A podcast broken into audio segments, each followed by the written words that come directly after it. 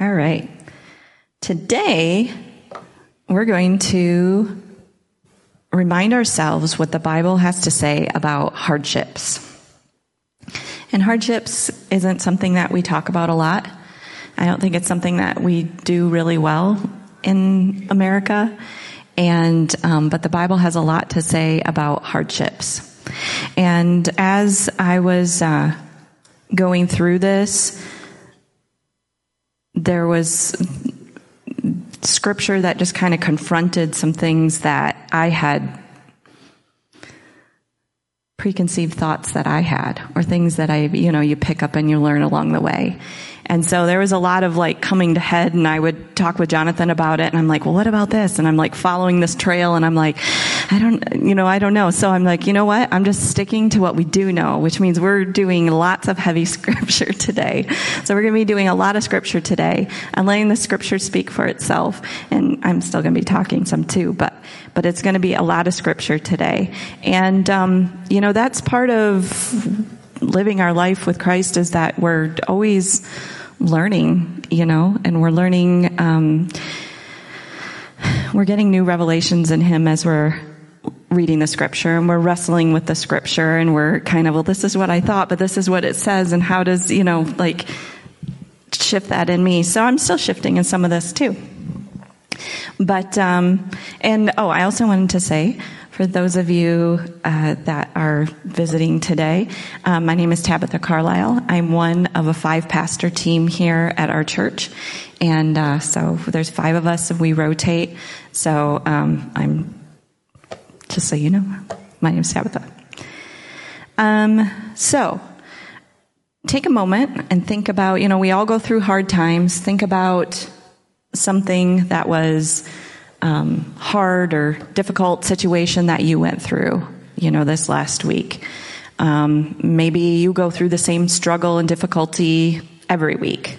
Sorry, I keep. Don't mean to. I'm a mess. Um, so let's start with Mark chapter 8, verse 34 to 35. And this is Jesus talking here. Then he called the crowd to him along with his disciples and said, Whoever wants to be my disciple must deny themselves and take up their cross and follow me. For whoever wants to save their life will lose it, but whoever loses their life for me and for the gospel will save it. And so I hope that we all want to be Jesus' disciples. And um, what must we do to be his disciples? we need to take up our cross. We need to deny ourselves and uh, be willing to lose our life for Jesus and the gospel. Uh, Jesus is upfront with people and he's letting them know that following him has a cost. And in John chapter 16, Jesus is talking to his disciples about the persecution that is coming to them after he leaves to be with the Father. I have told you these things so that in me you may have peace. In this world you will have trouble, but take heart. I have overcome the world. So Jesus has overcome the world. Uh, our victory in Jesus doesn't mean that we will have a change in our hardship here on earth, but we will have an eternally better situation. And that is where our hope is. We hope that, you know, we'll have healing that may not happen, but we still have that hope that we will. But our ultimate hope is that we will be with Jesus beyond, um, beyond here. In Luke 22, verse 31 to 32, Jesus tells Simon Peter, Simon, Simon, Satan has asked to sift all of you as wheat right here, this caught me, first of all, because I was always just thinking that Satan has asked to sift Simon, but he's asked to sift all of you. He's, all of the disciples are there. This is when they're in the upper room, um, Last Supper. And, um, so Satan has asked to sift all of them as wheat. And Jesus says, but I have prayed for you, Simon, that your faith may not fail. And when you have turned back, strengthen your brothers. So what I want to emphasize here is that Jesus didn't pray that his disciples wouldn't be tested. He prayed that their faith wouldn't fail. And um, Peter needed to be tested. He was a different man after his testing. He needed to be prepared to lead the church and to lay down his life for the gospel, which he ultimately did. James chapter 1 verses 2 to 4 says, Consider it pure joy, my brothers and sisters, whenever you face trials of many kinds, because you know that the testing of your faith produces perseverance. Let perseverance finish its work so that you may be mature and complete, not lacking in anything. In Romans 5, verse 3 to 5, Peter says, Not only so, but we also glory in our sufferings because we know that suffering produces perseverance. Perseverance, character, and character, hope. And hope does not put us to shame because God's love has been poured out into our hearts through the Holy Spirit who has been given to us. So Peter and the other disciples needed to be mature and complete in order to carry forth the gospel after Jesus was gone. And we also need to be mature and complete. And God wants a people to be that are mature and of good character. And we see people all throughout the church at large um, that are not of good character. And more and more lately, things are being, the Holy Spirit is exposing people that are not of good character in the church. And um, there's abuse of all kinds, and there's theft and deceit. And all of this affects the body of Christ. And others who are not mature in Christ may turn away from Jesus because of the actions of people that claim to follow Jesus. And so we need to be sifted. We need to be sifted. We need these hardships so that we can persevere to maturity in Christ and have a healthy body of believers that is a radiant bride. That people would see God's glory shining from us and they would see something radically different in us that draws them to the Lord. So we need that. Hebrews 12, 1 to 11 is a long one. Therefore, since we are surrounded by such a great cloud of witnesses, let us throw off everything that hinders and the sin that so easily entangles, and let us run with perseverance the race marked out for us, fixing our eyes on Jesus, the pioneer and perfecter of faith. For the joy set before him, he endured the cross, scorning its shame, and sat down at the right hand of the throne of God. Consider him who endured such opposition from sinners so that you will not grow weary and lose heart. In your struggle against sin, you have not yet resisted to the point of shedding your blood. And have you completely forgotten this word of encouragement that addresses you as a father addresses his son? It says, My son, do not make light of the Lord's discipline, and do not lose heart when he rebukes you, because the Lord disciplines the one he loves, and he chastens everyone who accepts, he accepts as his son. Endure hardship as discipline. God is treating you as his children. For what children are not disciplined by their father? If you are not disciplined, and everyone undergoes discipline, then you are not legitimate not true sons and daughters at all. Moreover, we have all had human fathers that disciplined us and we respected them for it. How much more should we submit to the Father of spirits and live? They disciplined us for a little while as they thought best, but God disciplines us for our good in order that we may share in his holiness. I want to read that again. In order that we may share in his holiness. No discipline seems pleasant at the time, but painful. Later on, however, it produces a harvest of righteousness and peace for those who have been trained by it. And Revelations 3:19 goes right with that. Those whom I love, I rebuke and discipline. So be earnest and repent. There's a lot in those verses. And I know we're cruising through and we have a lot of verses and I'm not sticking out one section of passage. I just want you to, to get all of that and you know how much the Bible really talks about this. Um, so let's fix our eyes on Jesus and remember that uh, what he endured.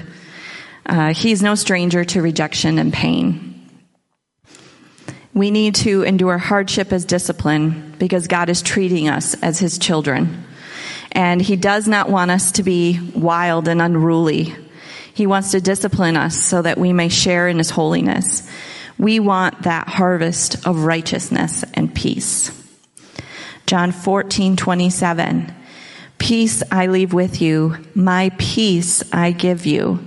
I do not give to you as the world gives. Do not let your hearts be troubled and do not be afraid. James 1, 12.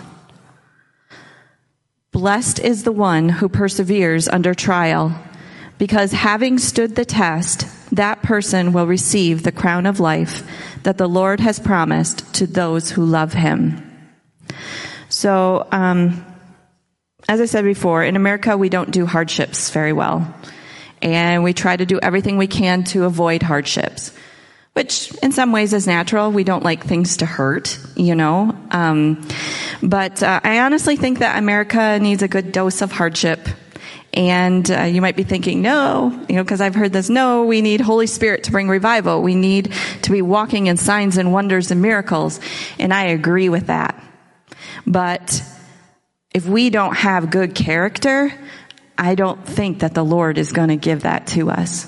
Because we need to be able to steward that well, or we're going to do more damage to the name of the Lord than if we continue without signs and wonders and miracles. Um, so, uh, when we see revival break out, is always for a time. And I'm sure there's many reasons why it doesn't last. Um, sometimes it's people that get in the way of what God is doing. And I think sometimes it's a reminder of what will be or what could be. Uh, if we are people of good character, passionately pursuing God with abandon and that we aren't going to abuse people or dishonor Jesus with what he's given us. So that hardship is important so that we can steward that well. Um, because we want that to happen. Romans 12, 11 to 12. Never be lacking in zeal, but keep your spiritual fervor, serving the Lord. Be joyful in hope, patient in affliction, faithful in prayer. Um, so I've been thinking about hardships for a while now and kind of working through this.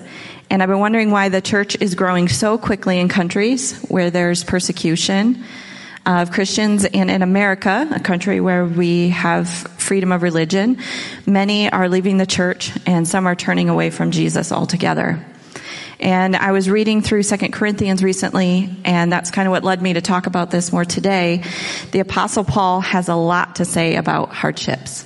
So in Second Corinthians, he's defending himself um, to the church in Corinth because there's a, a lot of people coming in and deceiving them, people that are putting down the uh, the true apostles, and so Paul is just kind of speaking speaking a lot of truth to them and telling them what they've been going through for the gospel. So I'm going to read through some of these. Um, some of these passages. 2 Corinthians 1 8 to 11. We do not want you to be uninformed, brothers and sisters, about the troubles we experienced in the province of Asia. We were under great pressure, far beyond our ability to endure, so that we despaired of life itself. Indeed, we felt we had received the sentence of death.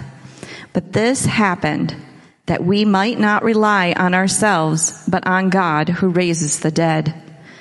He has delivered us from such deadly peril, and we, and he will deliver us again.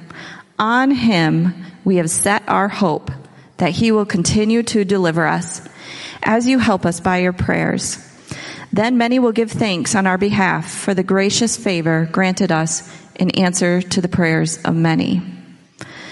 So just so you know, I'm not praying for hardship in my life. I'm not saying, Lord, please give me a great sickness so that I can suffer for your name. Um, I don't, you know, but I am praying for maturity. And that comes with hardness, hardship. You know, it's like when you pray for patience, then you're going to get some things in your life that are going to cause you to grow in patience. you know, that's um, some struggles. So um, I don't always know the balance of prayer. Um, as we pray for people overseas that are going through physical persecution, um, you know, as we as we talk about this, um, so as I pray for persecuted Christians, um, like in Mozambique, I pray that the oppression would stop that God would protect the Christians there and that their faith would not fail if the sword comes to them. Um, so we don't want that to happen. We want them to be free, but we also want to pray that their faith would not fail and pray for the same for us. And uh, when we read what Paul went through, we can imagine what the persecuted Christians around the world are going through today. Because this, these things that we're going to read about that Paul going, is going through, um, there's many that are going through the same thing, which is crazy. Um, 2 Corinthians 11, 23 to 33. Are they servants of Christ? I'm, I am out of my mind to talk like this. I am more. I have worked much harder, been in prison more frequently, been flogged more severely, and been exposed to death again and again. Five times I received from the Jews the 40 lashes minus one. Three times I was beaten with rods. Once I was pelted with stones. Three times I was shipwrecked. I spent a night and a day in the open sea. That is terrifying to me. A night and the day just floating in the open sea. I mean, all of it's horrible, but that is also horrible. I have been constantly on the move. I have been in danger from rivers, in danger from bandits, in danger from my fellow Jews, in danger from Gentiles, in danger in the city, in danger in the country, in danger at sea, and in danger from false believers. I have labored and toiled and I've gone without sleep. I have known hunger and thirst and have often gone without food. I have been cold and naked. Besides everything else, I face daily the pressure of my concern for all the churches. Sorry, I forgot to switch that. Mm-hmm. Acts 14, 19 to 22. Then some Jews came from Antioch and Iconium and won the crowd over. They stoned Paul and dragged him outside the city, thinking he was dead. But after the disciples had gathered around him, he got up and went back into the city. The next day, he and Barnabas left for Derbe. So he was stoned, drug outside the city. They thought he was dead. He may have been dead. And as they prayed that he was raised back to life. And then he got up and he kept on moving. They preached the gospel in that city and won a large number of disciples. Then they returned to Lystra, Iconium, and Antioch, strengthening the disciples and encouraging them to remain true to the faith. We must go through many hardships to enter the kingdom of God, they said. I'll read that again. We must go through many hardships to enter the kingdom of God. 2 Corinthians 4, 8 to 11. We are hard pressed on every side, but not crushed, perplexed, but not in despair persecuted but not abandoned, struck down but not destroyed. We always carry around in our body the death of Jesus, so that the life of Jesus may also be revealed in our body.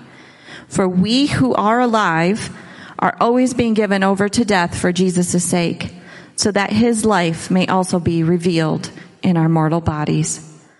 2 Corinthians 12, 7 to 10 or because of these surpassingly great revelations. Therefore, in order to keep me from being conceited, and this is Paul, I was given a thorn in my flesh, a messenger of Satan to torment me.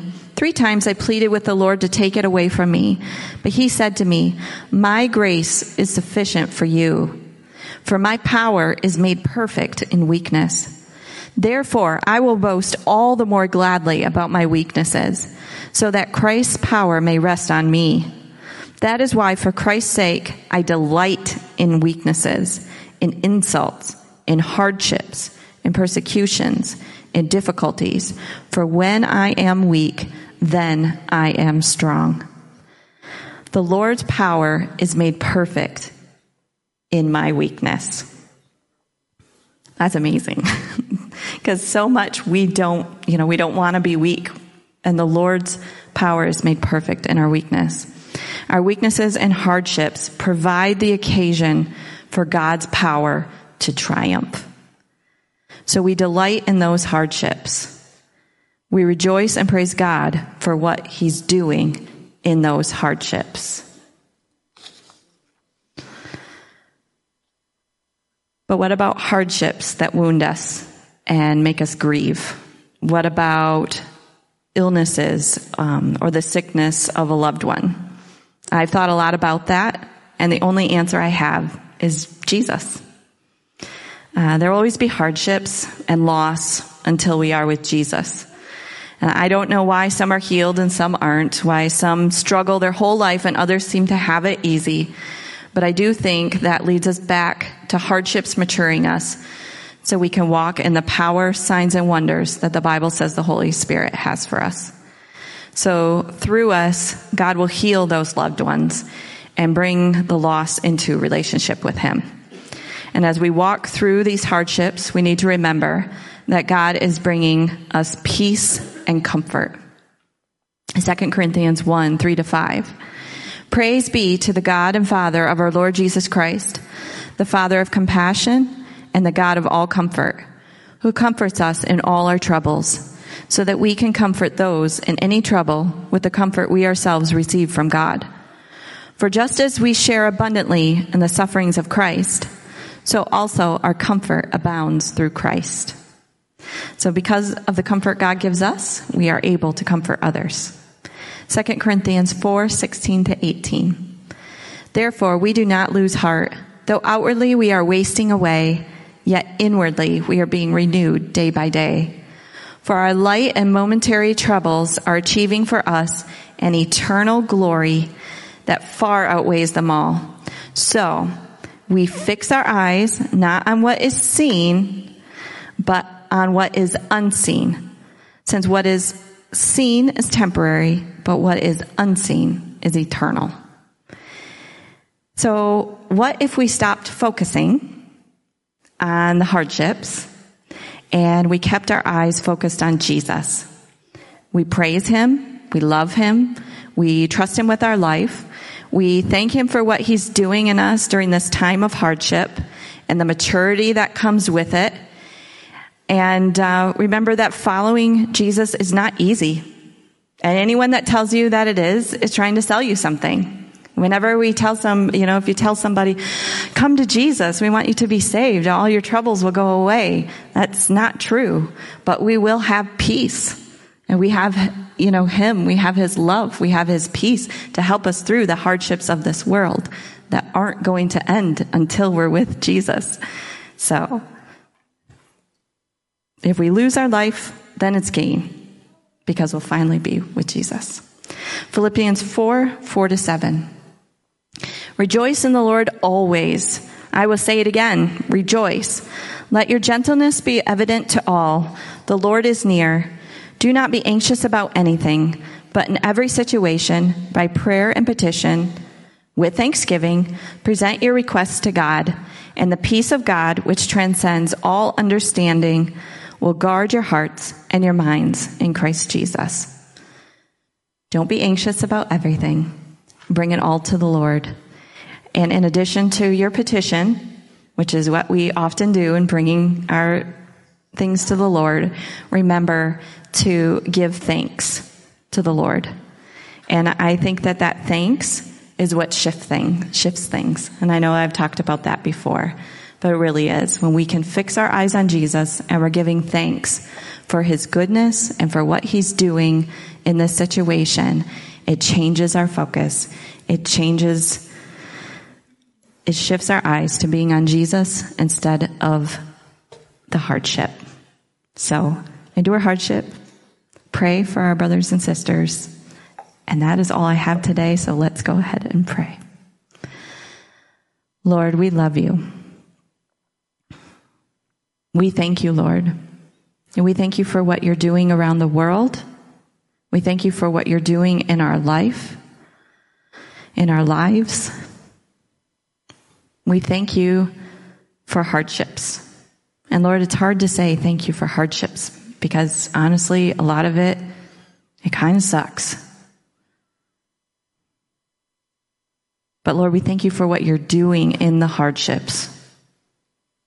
We thank you that you're our hope and that even if we don't see a change in that here, Lord, that this life is so temporary, so fleeting, and so quick that before we know it, we will be with you.